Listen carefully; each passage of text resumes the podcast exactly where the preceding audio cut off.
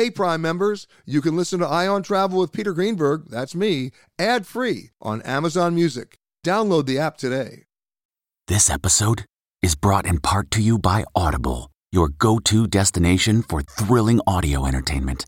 Whether you're looking for a hair-raising experience to enjoy while you're on the move or eager to dive into sinister and shocking tales, Audible has an exclusive collection of thrillers from best-selling authors that will keep you on the edge of your seat. Like James Patterson's first audio-only thriller, The Coldest Case. Experience stories like never before, where every chilling detail is brought to life by captivating sound design. Plus, as an Audible member, choose one title a month to make yours forever. And now, new members can try Audible free for 30 days. Just visit audible.com/WonderyPod or text WonderyPod to 500-500. That's audible.com/WonderyPod or text WonderyPod to 500-500.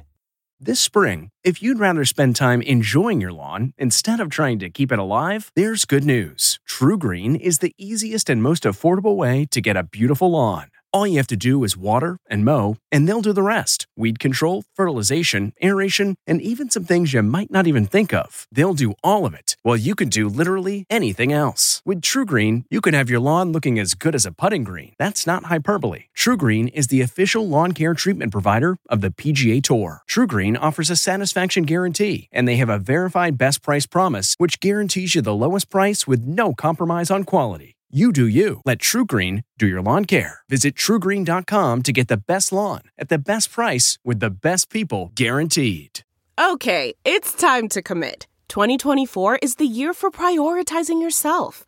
Begin your new smile journey with Bite, and you could start seeing results in just 2 to 3 weeks. Just order your at-home impression kit today for only $14.95 at Byte.com. Bite Clear Aligners are doctor-directed and delivered to your door. Treatment costs thousands less than braces. Plus, they offer financing options, accept eligible insurance, and you can pay with your HSA, FSA. Get 80% off your impression kit when you use code WONDERY at Byte.com. That's BYTE.com. Start your confidence journey today with Byte. T-Mobile has invested billions to light up America's largest 5G network, from big cities to small towns, including right here in yours. And great coverage is just the beginning. Right now, families and small businesses can save up to 20% versus AT&T and Verizon when they switch. Visit your local T-Mobile store today.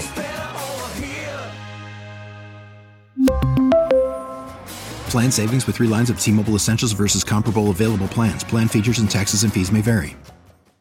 The spirit of performance is what defines Acura. And now, it's electric. Introducing the ZDX, Acura's most powerful SUV yet. Crafted using the same formula that brought them electrified supercars and multiple IMSA championships, the ZDX has track-tested performance that packs an energy all its own.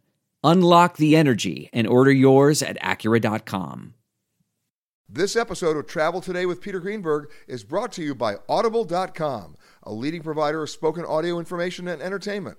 Listen to audiobooks whenever and wherever you want. Sign up today at www.audiblepodcast.com/travel today to get a free audiobook and 30-day trial. It's time for Peter Greenberg Worldwide with America's #1 travel news journalist.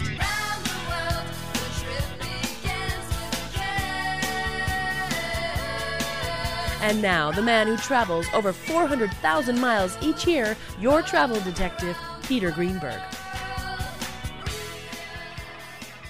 Hi, everybody. Peter Greenberg here, and welcome to the podcast that's done from a different location around the world every single week. One day Canada, the next day Thailand, then New York, London. You just never know.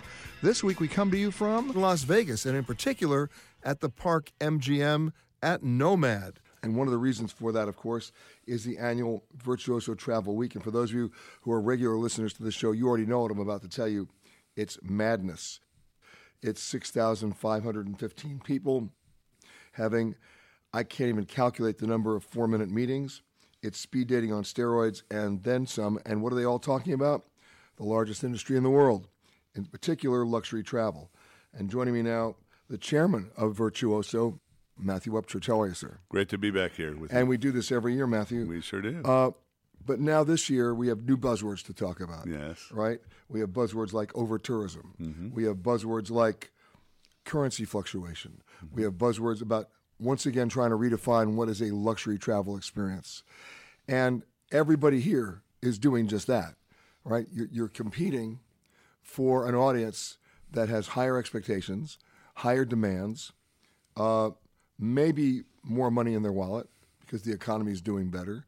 But coming with that comes, how do you define what luxury travel is in a way that people will have a better experience? Well, I think the one thing that we really focus on at Virtuoso, and the reason, and by the way, I can give a calculation, 278,000 minutes, appointments, I mean, and that's 1.4 million minutes, which is 2.7 years and 4 days. Okay, so who's counting? But who's counting? Yeah. But the purpose of all that, actually, it does kind of answer your question because, you know, as the diversity and the size of the market has grown, the definition of luxury has changed dramatically from the perspective of there is no one, you know, size fits all. And I think that what we focus on is the value of the travel advisor's ability to really understand the needs and desires, and even the unrecognized needs and desires of the customers, and being able to match it with the kind of products that will actually satisfy them. Today's travelers are very sophisticated, and they're not linear. I mean, different trips demand different things that they want, and I think it's important that this type of relationship building that we do actually changes the experience for the traveler. Because when we send somebody, and I send you anywhere in the world, and I actually have a personal relationship, you know, there's just something else that happens that's quite magical. Well, let me give you an example. Recently, believe it or not, I came across the actual documents from the very first trip I ever took with my parents, 1962, and it was a letter from the travel agent to my mother, typed single-spaced on onion skin paper, for those people who are old enough to remember what onion skin paper is, and it gave us our minute-by-minute itinerary, which we followed without ever asking a question. All right, there was no conversation. Right. Hey, we're going to go to Europe. Tell us what to do. We'll do it. That's it. That kind of equation has changed. Well, absolutely. And I think one of the biggest mistakes that people might, or misconceptions, is a lot of people think that, who think that going to a travel advisor is because you don't know what you're doing. Actually, today, travel advisors are incredible collaborators, and their power is not just, you're not there because they know everything and you know nothing. In fact, our customers come to us incredibly well-traveled, incredibly well-researched. And the point of the relationship is to actually collaborate, utilize our networks, utilize our relationships, and have the community knowledge of what we do all over the world. You know, we have actual specialized companies in over 120 countries. So it's no longer about, I can find you a guide. It's like, I have a special guide that you're going to love. And you have a conversation. Absolutely. Well, that's a big one that you've always said. I mean, the art of the conversation and having deeper, more meaningful conversations is one of the ways that you can improve travel. Because you can read all you want. I've said this for a while now. We live in an era where answers are free. And they're pretty much worth that sometimes. I think one of the most incredible things great advisors do is they ask really good questions. And they make the client think of things in different perspectives that improve the outcome of how they decide what to do. They throw in ideas they may not have thought of. They refine programs. And like designers, there's all kinds of nuances in sequencing of trips. How to do that. We just had a great story that I talked about. Somebody had never used a travel advisor, and I thought one of the things that was fabulous was when they came back, they said, by having had this and having felt so cared for and being so organized within a framework, and in that framework you can also have all the free time you want. He goes, but this was the last trip that I took with my family before my youngest went to college, and for the first time I was able to be completely present with my kids, not having to worry about everything else and me having been the one that arranged everything. So it's this great collaboration between the advisor and the traveler. Of course, it's about giving up control. Well, but you know what? Control is an illusion anyway, right? Especially in travel, because things are going to happen. It's about having somebody having your back, because in travel, it's not you know, it's not if something's going to go wrong, but if something does happen and there's some disruption, it's knowing that you have somebody that you can rely on that's there to help you out. One of the greatest things, as you know, when we have major kind of disruptions like the volcanic ash issues and things like that, a lot of times we get more business because that's when we prove our mettle, right? When somebody's got an issue and, you know, and your advisor has already rebooked you before you even landed while everybody else is trying to rush to the customer service desk. Well, speaking of customer service, that being the oxymoron of the year, the key issue in the world of travel, which is the service industry, is not the delivery of the service, it's how you recover. Absolutely. The best loyalty, I mean, obviously you want to deliver fantastically, but I can 100% tell you that the deepest, most loyal relationships are made when something goes wrong and the way you recover, because that's when the chips are down and that's when you realize the kind of organization you're dealing with. I always try to tell people, travel being one of the largest industries in the world, arguably sometimes the largest industry in the world, I look at it as news. So I'm not there to promote something. I'm there to present information in a credible way that hopefully then people can make intelligent decisions about the choices they want to make. Hasn't that changed the dynamic of what your advisors do as opposed to being selling travel versus presenting it? Well, absolutely, because again, it goes back to this whole idea of that our job as advisors is advice, you know, not, you know, in fact, you can call us experts, but the problem is that you can find all this information, and again, I think it goes back to this whole thing about asking really good questions. And so it's not just about telling you what it is, but it's about making you think about introducing new things, new combinations, and things like that. Also, the value of a travel advisor is before, during, and after the trip. Really, especially great, after. Well, exactly. I've been on this soapbox for years. The very best advisors, the reason they built such great loyal relationships is that when clients come back, they debrief. And they don't just ask a generic question like, how was your trip? They asked something specific, like if there was anything you could change about how this trip was, you know, went, what would it be? And that's a much more inviting question. And then when they open up, if I do my job right, I learn, I nuance, and then the trip keeps getting better and better. And with every trip, my knowledge and my ability to serve you and be more thoughtful in how to deliver for you just keeps getting better and better. How many advisors are here right now? We have 3,083 advisors from about... Again, who's counting? Yeah, well, not that I knew. And about the same number of our partners. So we do these one-on-one. We do 4-minute appointments in the morning, which was kind of a grueling form of speed dating, and then we do matched appointments in the afternoon where advisors and partners ask for each other. And how much business is being done? We estimate somewhere between $500 million and $800 million comes out of this every year. And everybody shows up. And it keeps growing little by little. Last year was the first time we actually had to close it down. We now take over Bellagio, Vidara, and Aria as far as their convention space. But to put this in perspective, 22 years ago, how many showed up? 22 years ago, I'd say maybe about 800. So it's grown a little bit. Can it grow too much? Well, what we're doing now is we actually do smaller versions of Virtuoso Travel Week in different cities around the world. Some of them as small as 200.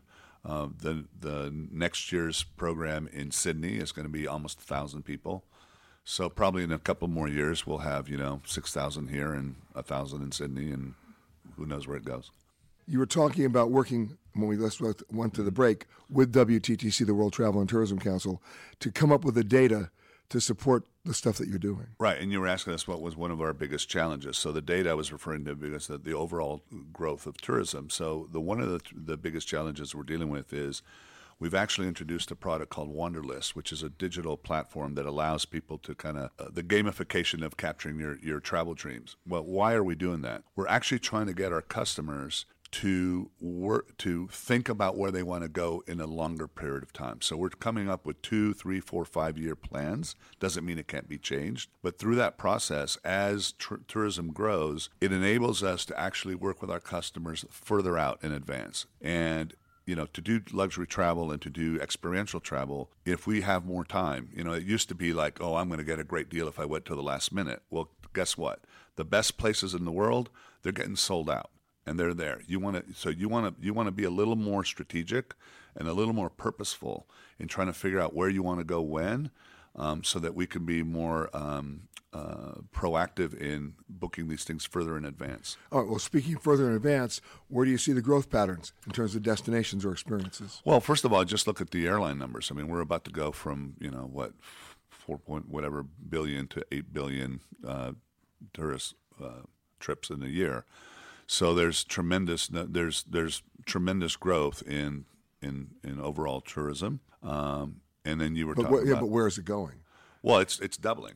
No, but I'm talking about specific directions. What destinations are the hot ones that you're seeing as you're compiling these wander lists?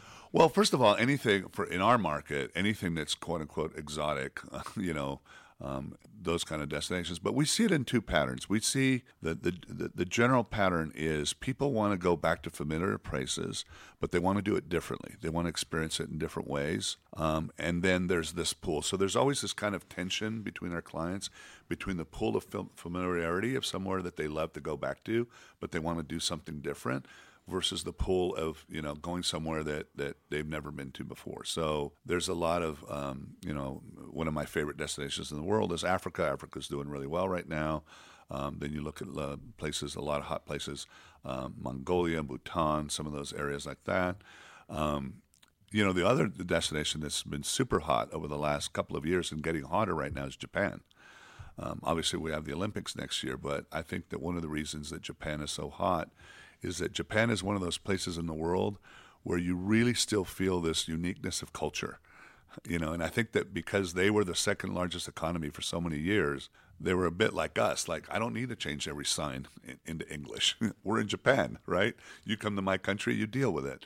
So there's, in some ways, it's kind of interesting because it's become an attraction. Because you do feel when you go to Japan that you're in this culture and you really are infused in that culture. When we talk about places that are growing, now we get the chance, to talk about over tourism. You had a seminar on that at your conference. Bottom line is you have countries or cities that are making public statements about banning cruise ships from certain ports, about closing down certain cities, about fining people for sitting down at the Spanish Steps in Rome. I mean, where are we right now with that? Well, I mean, obviously with growth comes these opportunities and these challenges, and I think that, first of all, what we talked about is just our responsibility as advisors and just trying to educate our travelers, with respects to culture and what's appropriate. But one of the things that we shared this morning on the luxury side, which tends to be some of the more seasoned travelers, we were able to go into our data warehouse and actually see that since 2008, the percentage of our clients traveling to places in what's called off-peak, in 2008 it was like maybe 15% more than peak. And that number has doubled. I mean, it's sort of, so more and more of our clients are not going places in the very peak season, which actually is a good thing. I mean, and they're sophisticated travelers. I personally love Paris in January works for me. And you know what? A lot of people underestimate. I mean, because in a lot of those times, or those quote unquote off peak times, it's the cultural season. It's the time when you get to, really interact with the locals in a much better way. So I do think there's a lot of things that we all need to do. I mean, there's technologies and policies. We talked about some of the city centers that are being closed that made pedestrian. So I do think it's a joint effort, but I do believe that it is the ultimately is the self-determination of the people of a destination that need to decide what it is that is right for them. But it is a double-edged sword. They want growth, they want revenue. In certain countries where the GDP is almost totally dependent on travel and tourism, you have an internal battle going on that nobody wants to close the door because they feel they'll just go broke. Well, and that's where, and you're right, but then the flip side of that is that if you are dependent on that and you better manage it, then you won't have a product. So necessity is the mother of invention, I'm actually very hopeful about it. Well, short of putting turnstiles in St. Mark's Square in Venice, hopefully we can figure out another way. Come fly with me, let's fly away.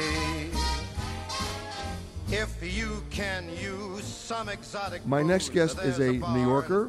In fact, we just realized we worked together at NBC. Didn't know it at the time. That's how big NBC was. We were on different floors back at 30 Rock. But then somebody got smart and hired him to come out here to become the president of entertainment and sports at MGM Resorts. George Klafkoff, how are you? I'm doing terrific, thank you. What does this job mean?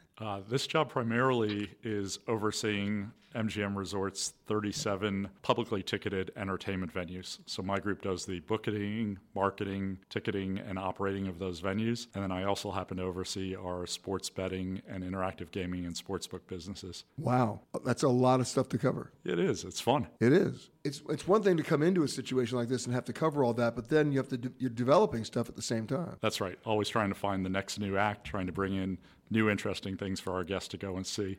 Well, let's start about the old interesting things, because some of those things persevere. Yeah. What's the one thing, it's sort of like, what's the one thing a chef is never going to take off the menu? What's the one thing you're not going to take off the menu? Well, we've had a great 25-year run with O at the Bellagio, which is kind of the preeminent of our Cirque du Soleil shows. We have 5 shows, soon going to 6 with Cirque du Soleil, but O's the original and the preeminent show, and we actually just added more cast so that we can go to 7 days a week sometime next year. And then, of course, what's happened in Las Vegas all around the place, not just at MGM, is the word residency, yes. Right?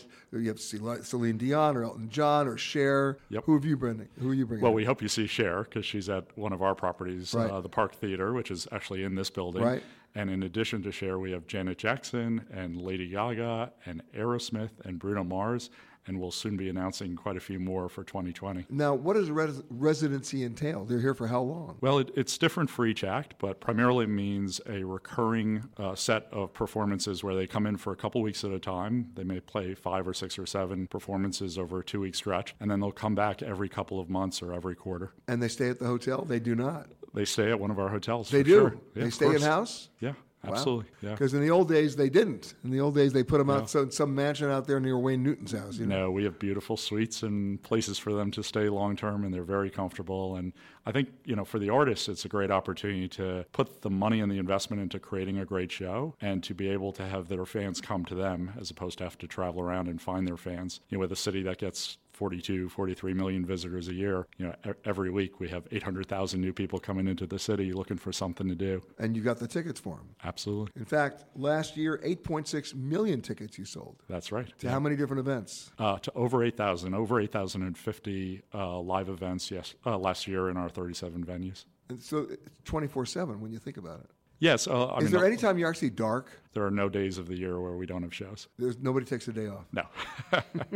What about prize fighting? For me, that's sort of like this kind of a curve. It's either really big or it's not. Well, I think every 3 to 4 months we have a big prize fight in Vegas. And because of the nature of the properties that we run the 3 largest arenas in town. Those always happen on our properties, and we love having them.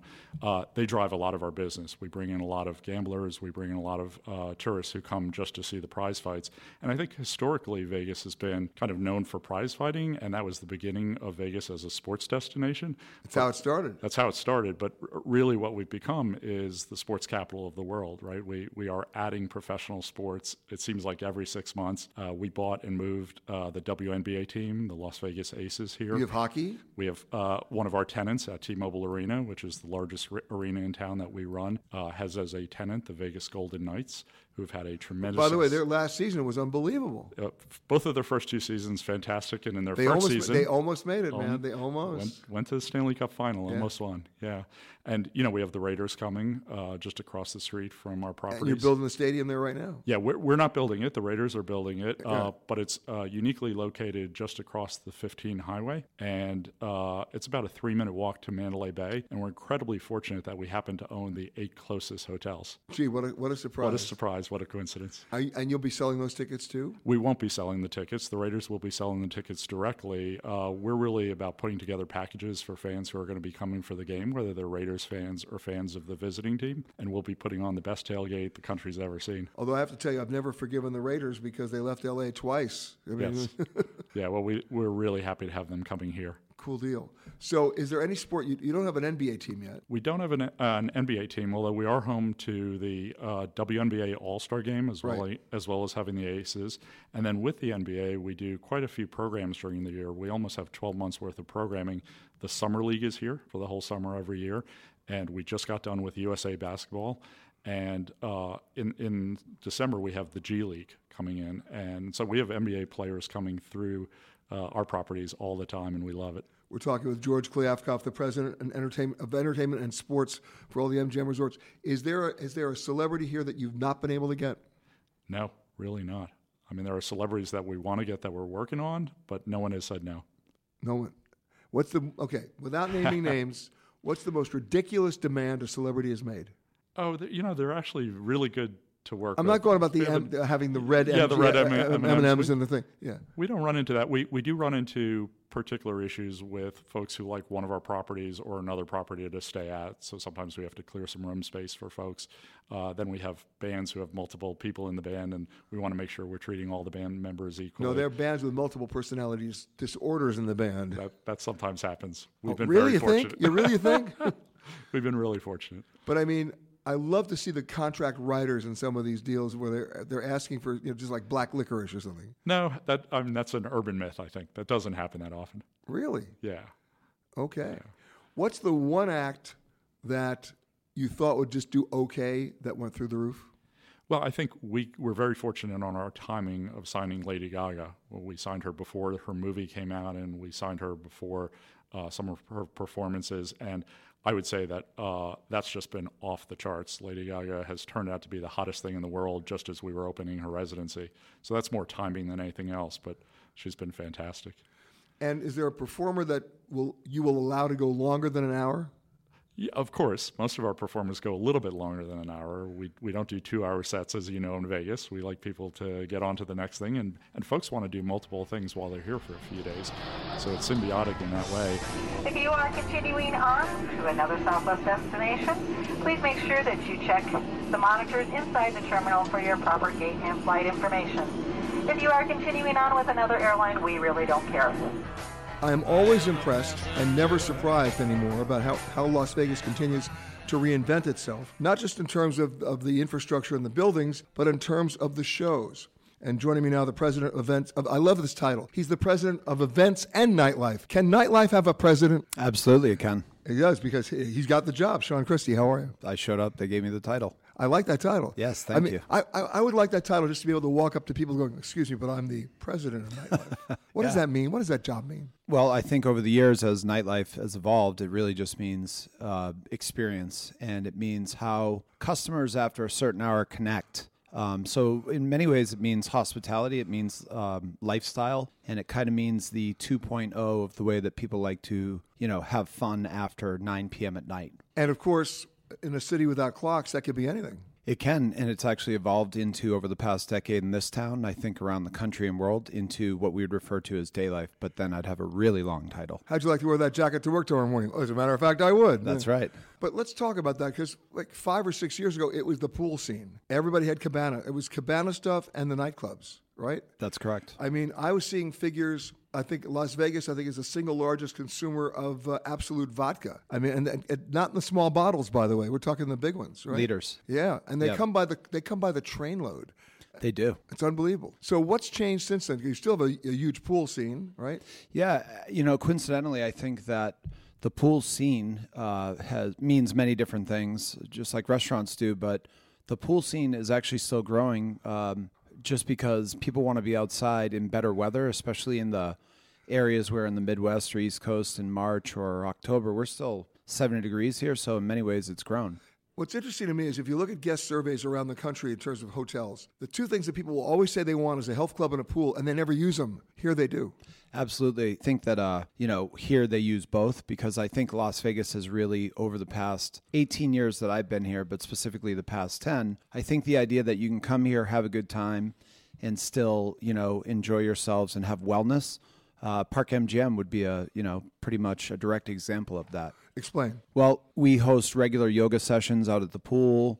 There's a prolific gym. At 11 o'clock at night? Not at 11 o'clock at night, 11 o'clock in the morning. That's the 24-hour thing. Right. So I think the idea that, you know, back in the day, you know, when I first got here, again, around 2000, the pools weren't really a thing. So in many ways, maybe you just slept in. And now I think that time is precious. People are here for 2.5, 3 days, and they want to make the most of it. And if it's an opportunity for them or an experience, they take it. Experience always wins. All right. So let's talk about, we know what's happening, what's not happening, meaning what did MGM and the other operators think was going to be a cool experience that didn't fly? Well, I think the only way you learn is to fail forward. Sure. So there's a countless amount of examples of things that have not worked, but maybe have spun off other things that have worked. So give me one example. Yeah. Well, you know, God lives in the details, and so it's all about execution. So we've got a great new thing opening at Mandalay Bay called Happy Place, which is, you know, kind of a new age idea of interactive environments where people come in, have experiences, basically take pictures and things like that. And I think that earlier execution of that might be art installations and more traditional gallery setups that didn't have the teeth that consumers are looking for now. I do think those things are important, but I think that as you look towards the next generation of consumers, the idea that I can interact with, almost physically touch, and then share with my friends on my phone experiences, that is an example of what was and what is. So basically we're living in the world of Instagrammable everything. I believe that at a certain age or below a certain age, or not excluding people, because my grandmother's 94 years old and she's obsessed with Facebook, that now it's not good enough to just have something good. It has to be visually pleasing as well, and the standard has been raised higher as a result of that. And it has to pay off. Has to pay off, and I think that when you do something with that in mind, that the consumer, you're kind of checking all five senses, and so the idea that you've set it up for things like your phone on Instagram is just another layer, but it still has to be good, otherwise people don't care. So part of the experience that you guys are trying to work on here is essentially a plug-in. Yeah, I mean, at the end of the day, it all goes back to the way you feel, because if you feel a certain way, you're more inclined to share that regardless of how it looks. But if you combine how it looks with the way that you feel or the way that we tried to make you feel, that's where magic is then created. I remember way before your time when MGM opened up their theme park, a total disaster. I mean, it was so bad. And now, of course, that's no longer there. By the way, they gave me a coin when I came here then. They gave me lifetime entrance to that park. I want answers. I think you need a refund of some sort. But I still have the coin. You know Good. Why? Because that reminds me of what didn't really work sometimes. What a great memento. Riding along in my automobile, my baby beside me at the wheel, cruising and playing the radio, with no particular place to go.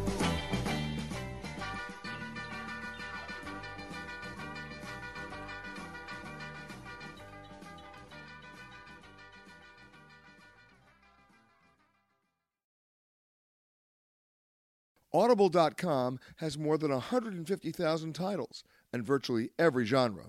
So check it out for yourself. Sign up today at www.audiblepodcast.com/travel today to get a free audiobook and 30-day trial. We're always interested in travel trends. I get inundated with statistics on an almost hourly basis about what's up, what's down, ranging from Donald Trump's tariffs against China to the value of the rand, of the pound, the euro against the U.S. dollar, and, of course, how it benefits you, or necessarily how it impacts you, good, bad, or ugly. And joining me now, Senior Vice President of Leisure and Independent Advisor at the Ovation Travel Group, Gina Gabbard. How are you? Good, Peter. How are you? Good. Well, you know, I'm going to go right to the source because you guys are the booking agents. You guys yes. are getting the phone calls. You're getting the inquiries. People either saying where they want to go or demanding where they want to go, one of the two, right? Correct, yes. What are the trends that you're seeing? I mean, I see right now, if you're just following the power of the U.S. dollar, I mean, we all want to go to either Argentina or South Africa. It is such a buyer's market. Absolutely. And, you know, we find that so many of our clients are loving Argentina. They're loving even Peru. So South America is extremely hot. We're also seeing... And by the way... Yeah.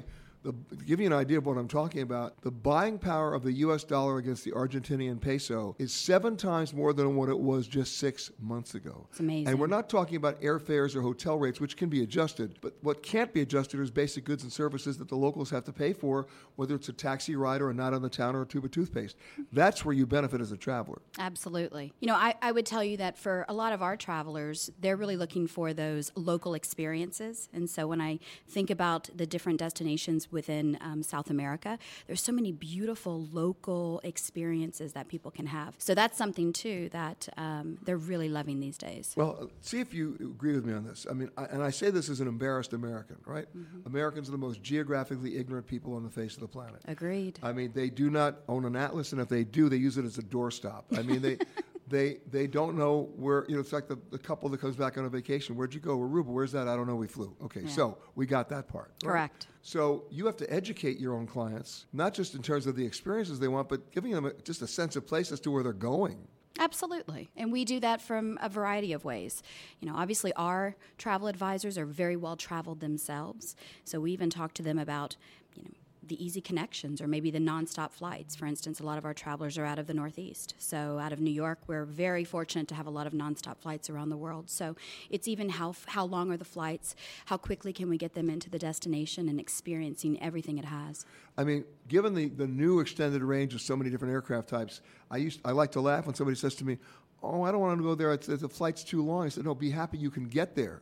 And the bottom line is I always take the longest nonstop flight I can get because who wants to break it up 6 times? Absolutely. You want to get there as quickly as you can. I know. Now, the nonstop flight from Singapore to Newark, that's an interesting flight because they finally got wise at Singapore Airlines. They don't even have an economy class on that plane. It's Economy Plus, mm-hmm. where they show you photographs of people dead in economy. I mean, because that's a 19-hour flight. Yeah. You need to be in business class. Can I see that? Can I hear that again? You need to be in business class. You know what? People beg every day. Yes. But seriously, even as a former college kid who learned how to sleep on the tray table, I've still developed what I call my center seat zen. I don't care what my boarding pass says, what my airline reservation says. I'm convinced I'm in the center seat next to the 2 sumo wrestlers. So what I do is I just realize, okay, I'm going to be sleeping on the tray table. And then if it doesn't happen, I'm pleasantly surprised. And if it does happen, I'm not upset about it because I wasn't expecting more. Do you travel with your own pillow? No. I do. Really? Absolutely. Does it have a name? Yes, it does actually. It's called Slip. So it's a silk pillow. You named your pillow? Well, no, that's the actual brand. Oh, sorry. Okay, but fine. Yes, it's a silk pillow, which is so nice. It helps you sleep no matter where you are. A nice little silk eye mask. You can go out like a light anywhere. What I do is I have the industrial strength Darth Vader headphones. I mean, I look like Rick Moranis in Spaceballs, okay? And for me, that works for me because I'm sending a message to anybody around me, don't talk to me, and I'm having great concert sound, mm-hmm. concert hall sound, and I'm done with a good playlist. You can That's do anything. Good, yeah. You always have to have a good playlist. Are you seeing changes in people in terms of their booking patterns on the seats they want on the planes? Well, certainly for a lot of our clients, we are seeing them take at least, at minimum, Economy Plus. But most of our clients are loving, and they almost demand business class or first class, depending on the aircraft cabin. You know, it's almost a reverse psychology thing, the way airlines are pricing their seats and positioning their seats as, let's pick the least abusive, mm-hmm. right? The least violent, right? Like, they'll show you the first price on the website, which is the dreaded draconian basic economy, and people don't realize that until they book it and realize all the things they're not getting. Yeah, no changes, no baggage. Right. Yeah. No breathing. Yeah. I mean, right? No food. Well, I can live with that. But the point is, people, if they're going to book on a website, they better understand page 5 of the website. Exactly. Because if they don't get to page 5, then they're going to get sticker shock. Correct. See, that's where we come in. And travel advisors are really there to help take the traveler through that experience and really guide them so that we can make sure that they're going to get exactly what they want and then some. We're really anticipating the needs. So basically, if I call you on the phone, your first response to me would be, Could be. Could be. Could right. be, yes. Now, you talked about Argentina. Mm-hmm. South Africa we talked about. What are the other great bargain destinations? Well, I think When you talk about bargain destinations, it's about the value. Correct. Value for your money. Because of the strength of the dollar, we're seeing still incredible amount of business going to Europe, especially Portugal, Spain, and Italy. For us, still very hot. Well, Portugal's been hot for a while. Yes. Spain and Italy and France have always been hot because everybody who books it is a failed art history major. You know it. I know Correct. It. Okay. But Portugal now, the new one that we just did a radio show from, the Azores. Oh, nice. That is the hot destination now. We are selling some of it, yes. Yeah, and Delta now has a nonstop. Correct, they do. Yeah. And the flight from New York to the Azores is less in terms of time than New York to L.A. It's totally manageable. Iceland is still hot. And even though I know that a lot of people are still going. I've had it with the Blue Lagoon, okay? Come on. But you know what? Get smart. Now we do the Faroe Islands. Mm-hmm. That's hot. And believe it or not, in the summer months, Greenland has a lot to offer. It does. But you know what? If you stay closer to home. And we are finding a lot of our travelers are also wanting to stay, stateside. You've got Utah. You've got Big Sky, an amazing lodge that has opened. You've got Montana. We're even seeing some of the destinations that people consider for ski. They are looking at it during those what might be considered lower season. Sure. It's beautiful. Should there be a rapid change in cabin pressure, oxygen masks will automatically drop from the compartment above your seat, free of charge. And to start the flow of oxygen, pay your flight attendant $75.63.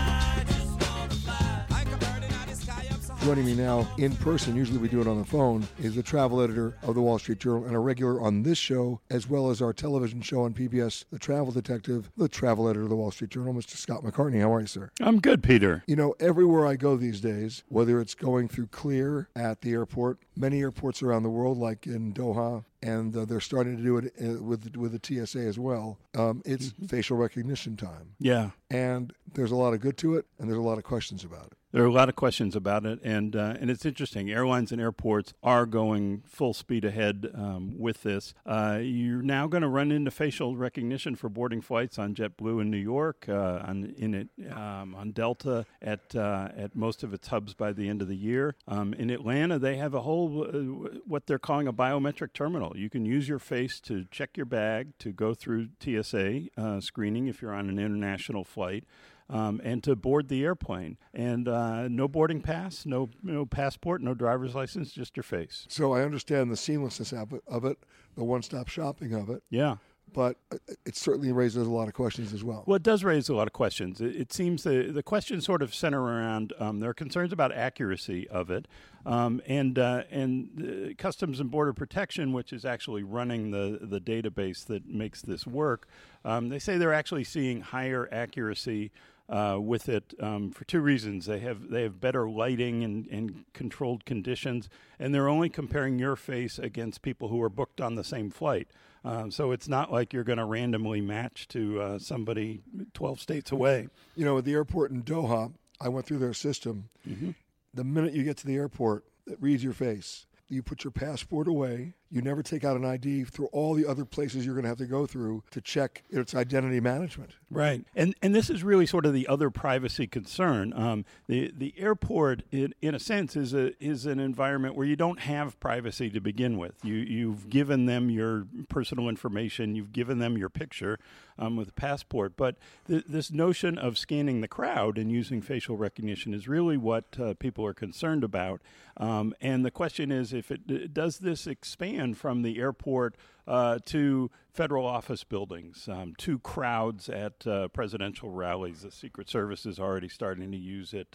Does it expand to the subway, walking down the street? And so the question is, how much is the government going to know about you? Are they going to know where I had lunch? And how are they going to use the information? I mean, right now, I don't think there's a word called an alibi left because... They'll know if I went through the toll booth. They'll know if I went to the ATM. They'll know if I went to the store and bought something at the CVS pharmacy. They're always, unless the cameras aren't working, there's always some sort of a digital record. Yeah, I've been thinking about it. We're here in Las Vegas, and wherever you go in a Las Vegas hotel, you're on camera. I mean, and if they applied facial recognition to that, They'll know where, you know, where I am at all times, where you are at all times, and a lot of people are uncomfortable with that. I mean, the trade-off here, and it's not always a comfortable trade-off, is to what extent do you want to trade efficiency and speed for privacy? Yeah, that's exactly the trade. Now, in the case of airports, CBP says the pictures that you take at boarding or at baggage check-in, they only save those for about 24 hours, less than 24 hours, just to make sure nothing happens with the flight. Well, they say that, but let's go back to the days of the body scanners when they first introduced them at the security checkpoints. And turns out there was some guy named Vern in the back room who was looking at somebody's genitals. Yeah. No, there are those concerns. There are pictures they do save. If you're a global entry member, this was news to me. If you're a global entry member and you put your fingerprints in, but you also look into the kiosk and it prints out a picture, supposedly so that the officer knows you got the right ticket. But they save those pictures, and they build a gallery of you. And every time a foreign national... Is it possible to purchase that gallery and put it on the coffee table book? Or you know what? You could actually do that.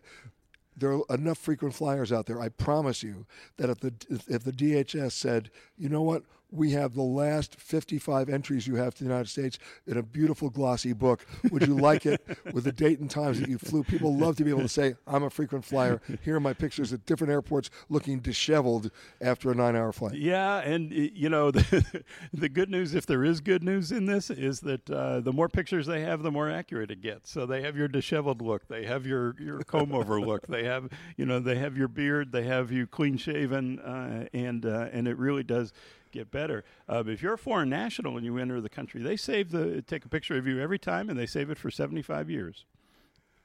Just in case when you're 105, you might not do something right. Well, that's right. Well, the bottom line is this. They're rolling it out in Atlanta. Yeah. They've already started that. Yeah. Give me a time frame here. You know, I think really over the next year, you're going to see it more and more and more. So Delta's in Atlanta, Salt Lake City, Minneapolis. By the end of the year, they're going to have it in all their hubs. Air France says, just one example of one airline, Air France says they'll have it in all their U.S. gateways by the end of 2020. So really, over the next 12, 18 months, this is going to become the norm for international travel, not just from the United States, but as you've experienced all over the world. And I think it's going to take some getting used to for a lot of travelers. It is. We're talking to Scott McCartney, the travel editor of the Wall Street Journal. I remember in the early days of the body scanning machines, you had the right to opt out. Yeah. You had the right to say, no, I want a personal pat down. I don't want to go through the machine. Right. Can somebody opt out of this? Yeah, absolutely. And they say, and we'll see, that it always will be optional. Now, the problem with the body scanning machines is they make it really inconvenient to opt out. And there's a lot of concern among privacy experts that you end up with the fast lane and the slow lane, and you essentially punish people for opting out. The way Delta's doing it, that doesn't happen. It's very interesting. They still have the gate agents at the gate. If you walk up to the gate and you want to opt out, you simply present your passport, and you do it the old-fashioned way. The time savings in this is that the gate agent on an international flight has to match your name to the manifest and has to eyeball your passport photo and make sure that you are who you say you are. Automating that is a whole lot more accurate, but you can still do it the old way. Just hand them the passport, and they'll send you on through. And by the way, I'm a big fan of something called pre-clearance, which is in about a number of airports. It started in Canada back in 1950. Yeah. But you see it in Ireland, you see it in Abu Dhabi, Bermuda, the Bahamas, where you actually clear Customs and Border Protection of the United States in those countries when you come back. Right. And the same protocols would then apply. Yeah, and this is it's a different thing when you go through CBP as opposed to just boarding a flight with the airline. Although you're using ultimately the same facial recognition, same database, the CBP is certainly using facial recognition more and more, both for foreign nationals entering the United States. For U.S. citizens going through, and you'll see it in the pre-clearance locations as well as in the U.S. locations. And the good thing about pre-clearance is if you are, if you are a problem, if you are a security risk, they can determine that before you ever board the plane. and you're not going to transport somebody to the United States only to discover it then. Yeah, no, that's why CBP likes it so much. They get to vet you in person before you get on the airplane, before you get to the United States. There's an expense to it. They're stationing officers overseas at all kinds of different locations. Often the location will help pay for it. Oh, in many cases, the location pays for all of it. Yeah, because they did that in Abu Dhabi. It is a great thing for travelers, but it's also good security. I am waiting for them to do it in the high volume airports, Heathrow, Charles de Gaulle. That's where I need the help. Yeah, and that's where it's a whole lot more difficult, just because of the volume. You need a lot of real estate to do it in Heathrow, to set up a U.S. screening entry checkpoint, and you need to be able to segregate all those travelers from others, and so you essentially have to create a U.S. terminal. Hello and welcome to Alaska Flight 438. We'd like to tell you now about some important safety features of this aircraft. The most important safety feature we have aboard this plane is the flight attendants. Please look at one now.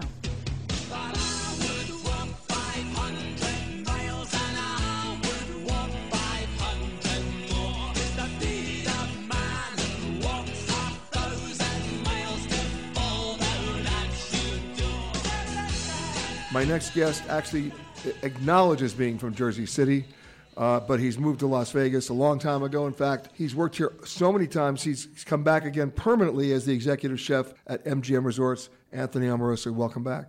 Thank you for having me. Appreciate being here. What does this job mean? I mean, how many different hotels are you overseeing? It's funny you ask. I was trying to count them out in my head before I walked in the room, because everybody does it on a different number. The easiest way to look at it is everything domestic, so everything here within the States. I count it, and make a number easy for myself, as a round number at 20 resorts, with about 400 food and beverage outlets as a whole. So basically when you're ordering eggs, you're buying farms? Whole entire farms out of, probably all the eggs available out of one state, yes. I mean, the consumption figures are usually staggering, right? What's the one consumption figure about what you order for your hotels that surprises you the most? I think in some cases it's probably the items that you would expect to see higher volume in, that possibly are lower. Eggs probably isn't as outrageous as we like to believe. Orange juice, those kind of things where you think, like, these are the daily consumables you would see high numbers in. Okay, orange juice you're buying by the tanker. Orange juice we squeeze by the tanker. So if you've ever been to the grocery in the summertime when they have the big giant bins of watermelons, those are about 750 pounds. Most of the properties go through about one of those a day just to make orange juice. Wow. Now, obviously, in the world we live in now, sourcing is not the challenge it used to be. So you can just about get anything you want, even if it's not here, flown in every day. I think, yes, no, you can get anything you want from anywhere via air or ground. Our challenges become volume. I think sometimes because the volume is so large, procuring one specific product that maybe everyone in the company might want to have access to, you get surprised really quickly on what is and isn't available in those volumes. So what's your biggest challenge? Once you start moving into higher tier, right, availability for prime beef or antibiotic-free or organic and such, the consumption level across the country has grown. Obviously, our consumer consumption has grown, but production hasn't necessarily caught up yet. So basically, kale. Kale, antibiotic-free chicken, organic eggs, those type of things. We have to reach out to multiple suppliers to make sure we don't have supply chain interruption. And, of course, 10 years ago, nobody ever said the words gluten-free. Also true. Very, right. Very true. Having all that available and having it, obviously, at the scale that we produce is a bigger challenge than common, maybe oranges for orange juice. See, I'm always looking for opportunities, so I would want to open up an all-gluten restaurant, and I want to call it Gluten for Punishment. That's no? Okay. No. It's a thought. But it's not just the food that you're working on, it's the concepts of the F&B. Our team is... very much involved in all these sort of concepting from the ground up for wholly sort of owned and concepted all the way to any partnerships that we form with named celebrity chefs. We work with those teams very closely, sort of understand our market and where they're going to fit within the portfolio of the building, within the city, or if it's in another city, how that fits in a place like Springfield or National Harbor. Our process may be a little different than what it is at their corporate team's process, so integrating them also comes through our office. So we handle it from conception all the way to ideation to realization stage. We work through all of the trainings, and then obviously our team is very heavy on the procurement, and we are often, promoting internally our talent to sort of staff those areas where those that are coming in from an outside can't bring a chef or bring an operator. And we're talking to Anthony Amoroso, the executive chef for all the MGM resorts. In a world where everybody's a celebrity chef, you're dealing with a lot of egos, you're dealing with a lot of different standards issues, and still trying to make it within the umbrella of your operation. I think a lot less ego than is portrayed on reality television. Most of the chefs that we have the pleasure of working with, we have also have prior relationship with as operators. I come from a restaurant background. Our senior vice president comes from a full background, all restaurants working for, celebrity chefs. So there's a mutual respect, I think, that happens with us and our team. I don't see a lot of that sort of back end, ego that's like is portrayed in shows on TV where people yell and scream. That doesn't actually really happen in our world. But you also have to deal with elements of quality control, because if you're a celebrity chef with 18 restaurants, you can't be physically in more than one at a time. And again, I think it comes down to us having prior relationships with a lot of those operators and those guys having the trust in us that we're going to do the right in every way possible by their product. Our job is to make sure that they, as the operator, deliver the product that we're buying, and their job as the operators to make sure they deliver the product that we're buying. Right. So we have to work together to make sure that happens. And you're squeezing all the orange juice that you have to have. We do, yes.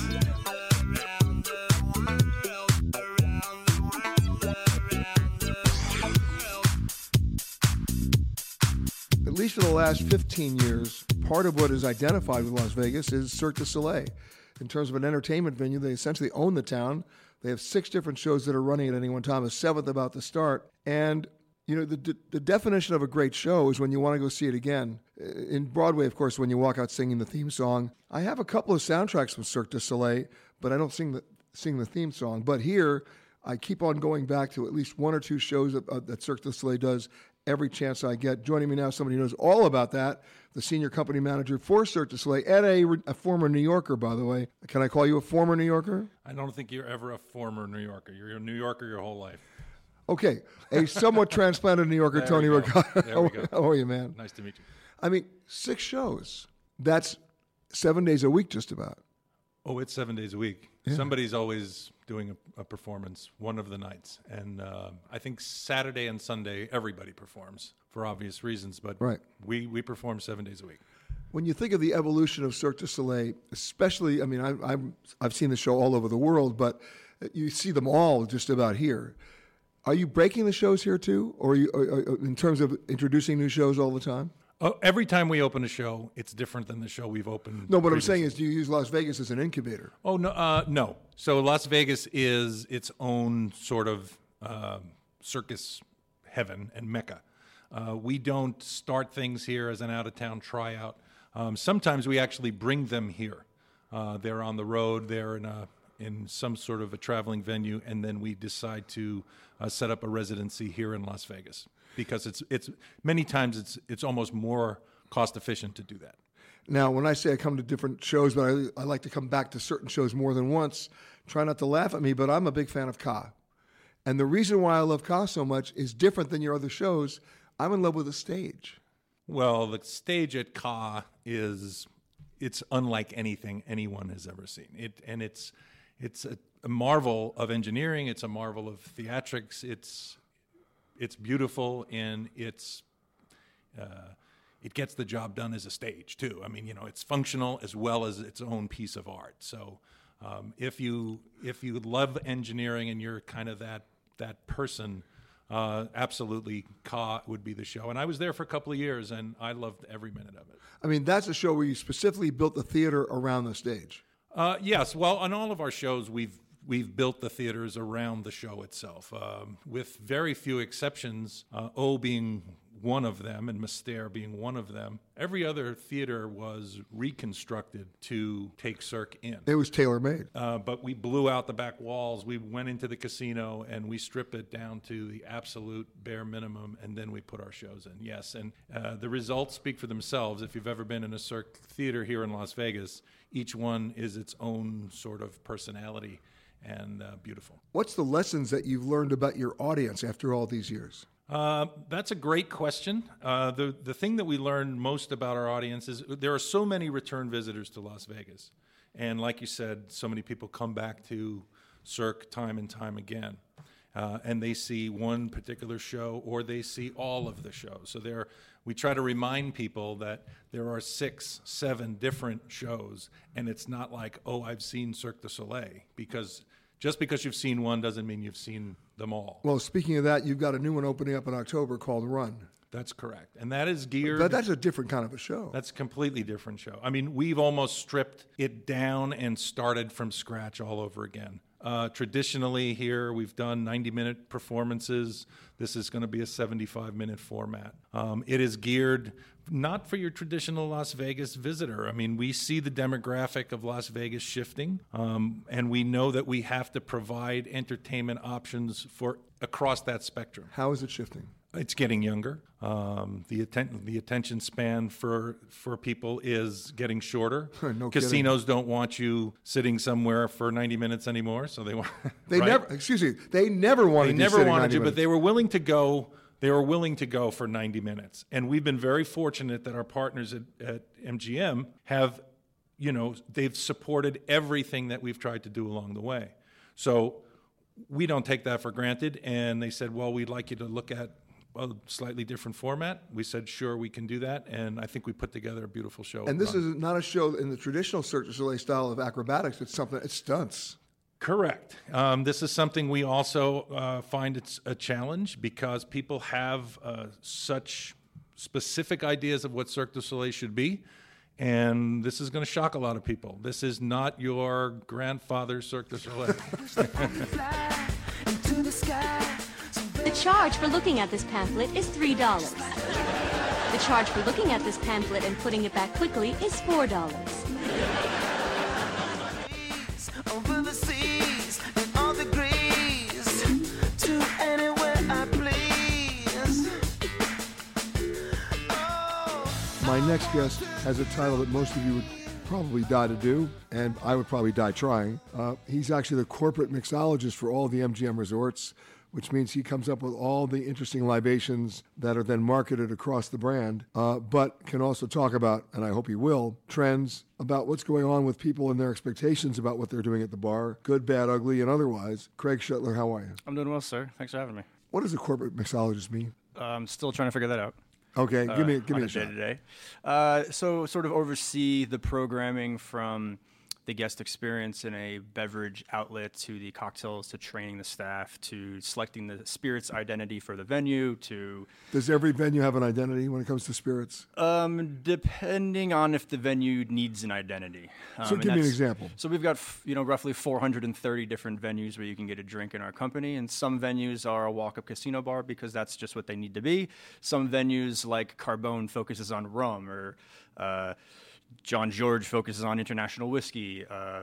Juniper at Park MGM, where we are now, is gin. Mama Rabbit, which we just opened last month, is tequila and mezcal.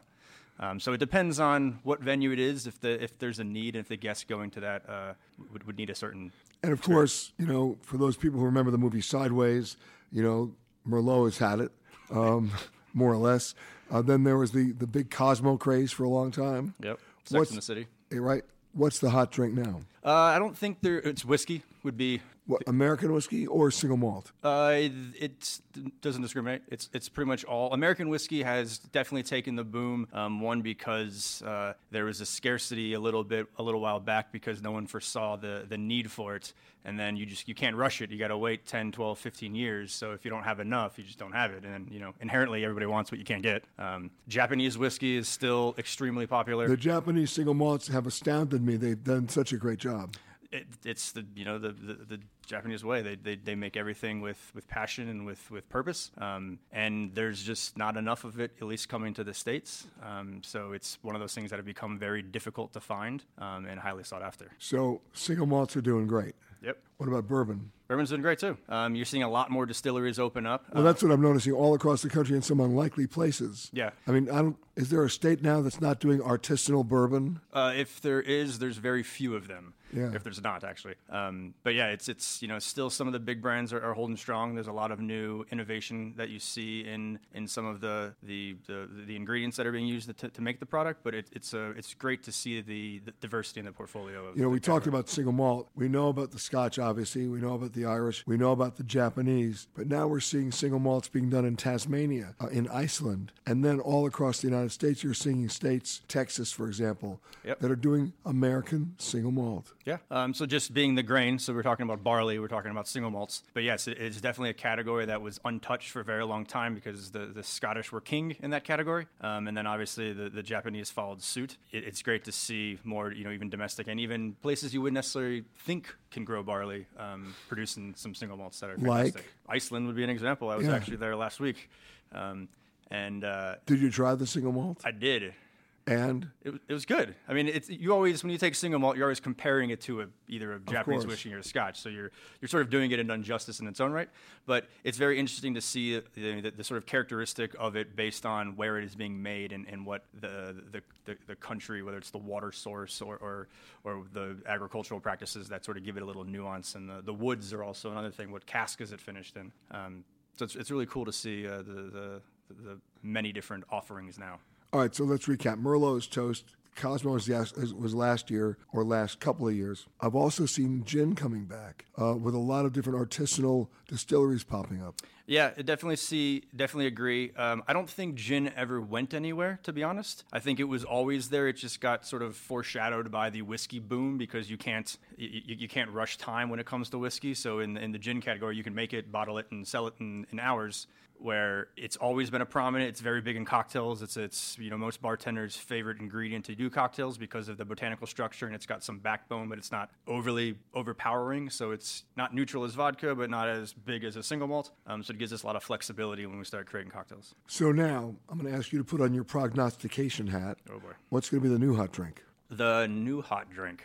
I think it's not going to be a drink. I think it's going to be an experience. So I think the clientele, the consumer now wants more than just liquid in a glass. You hear the Instagrammable sort of phrase. So it's more of what does the entire package look like, not just here's a liquid and drink it, but what does it feel like, what does it smell like, what does it sound like, how do you interact with the menu? So Mama Rabbit, we have a very interesting menu that's a map of Mexico, and we break out all the distilleries in both Oaxaca and Jalisco on this elevation map. So think of a topography map. So each page is a different level of sea level, and it shows where the distilleries are, which then cross-references to the list of tequilas and mezcals, which is one of the largest. So basically, Mama Rabbit means designated driver. I just want to make sure we're on the same page here. Uber. It means Uber. Uber, of course.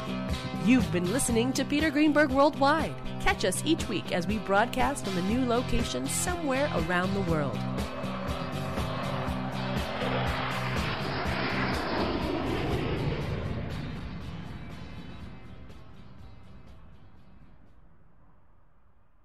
If you like Ion Travel with Peter Greenberg, you can listen early and ad-free right now by joining Wondery Plus in the Wondery app or on Apple Podcasts. Prime members can listen ad-free on Amazon Music. Before you go, tell us about yourself by filling out a short survey at Wondery.com/survey. Are you ready for an all-new season of Survivor? You better be, because Survivor 46 is here, and it's 90 minutes of twists and turns you don't want to miss. Better yet, after each episode, there's a brand new episode of On Fire, the only official Survivor podcast. Each week, we go behind the scenes of the episode's biggest moments, taking you into the how and the why things happened. And this season, we're very lucky to be joined by an expert, the winner of Survivor 45, Devi Adaris. What is up? I'm thrilled to be joining this team and to be giving you my take on how and the why players made the moves they did, what it takes to outwit, outplay, and outlast, and to ask Jeff some questions because even after 26 days out there, there is still a lot for me to uncover. Bring it, D. Listen to On Fire, the official Survivor podcast, wherever you get your podcast.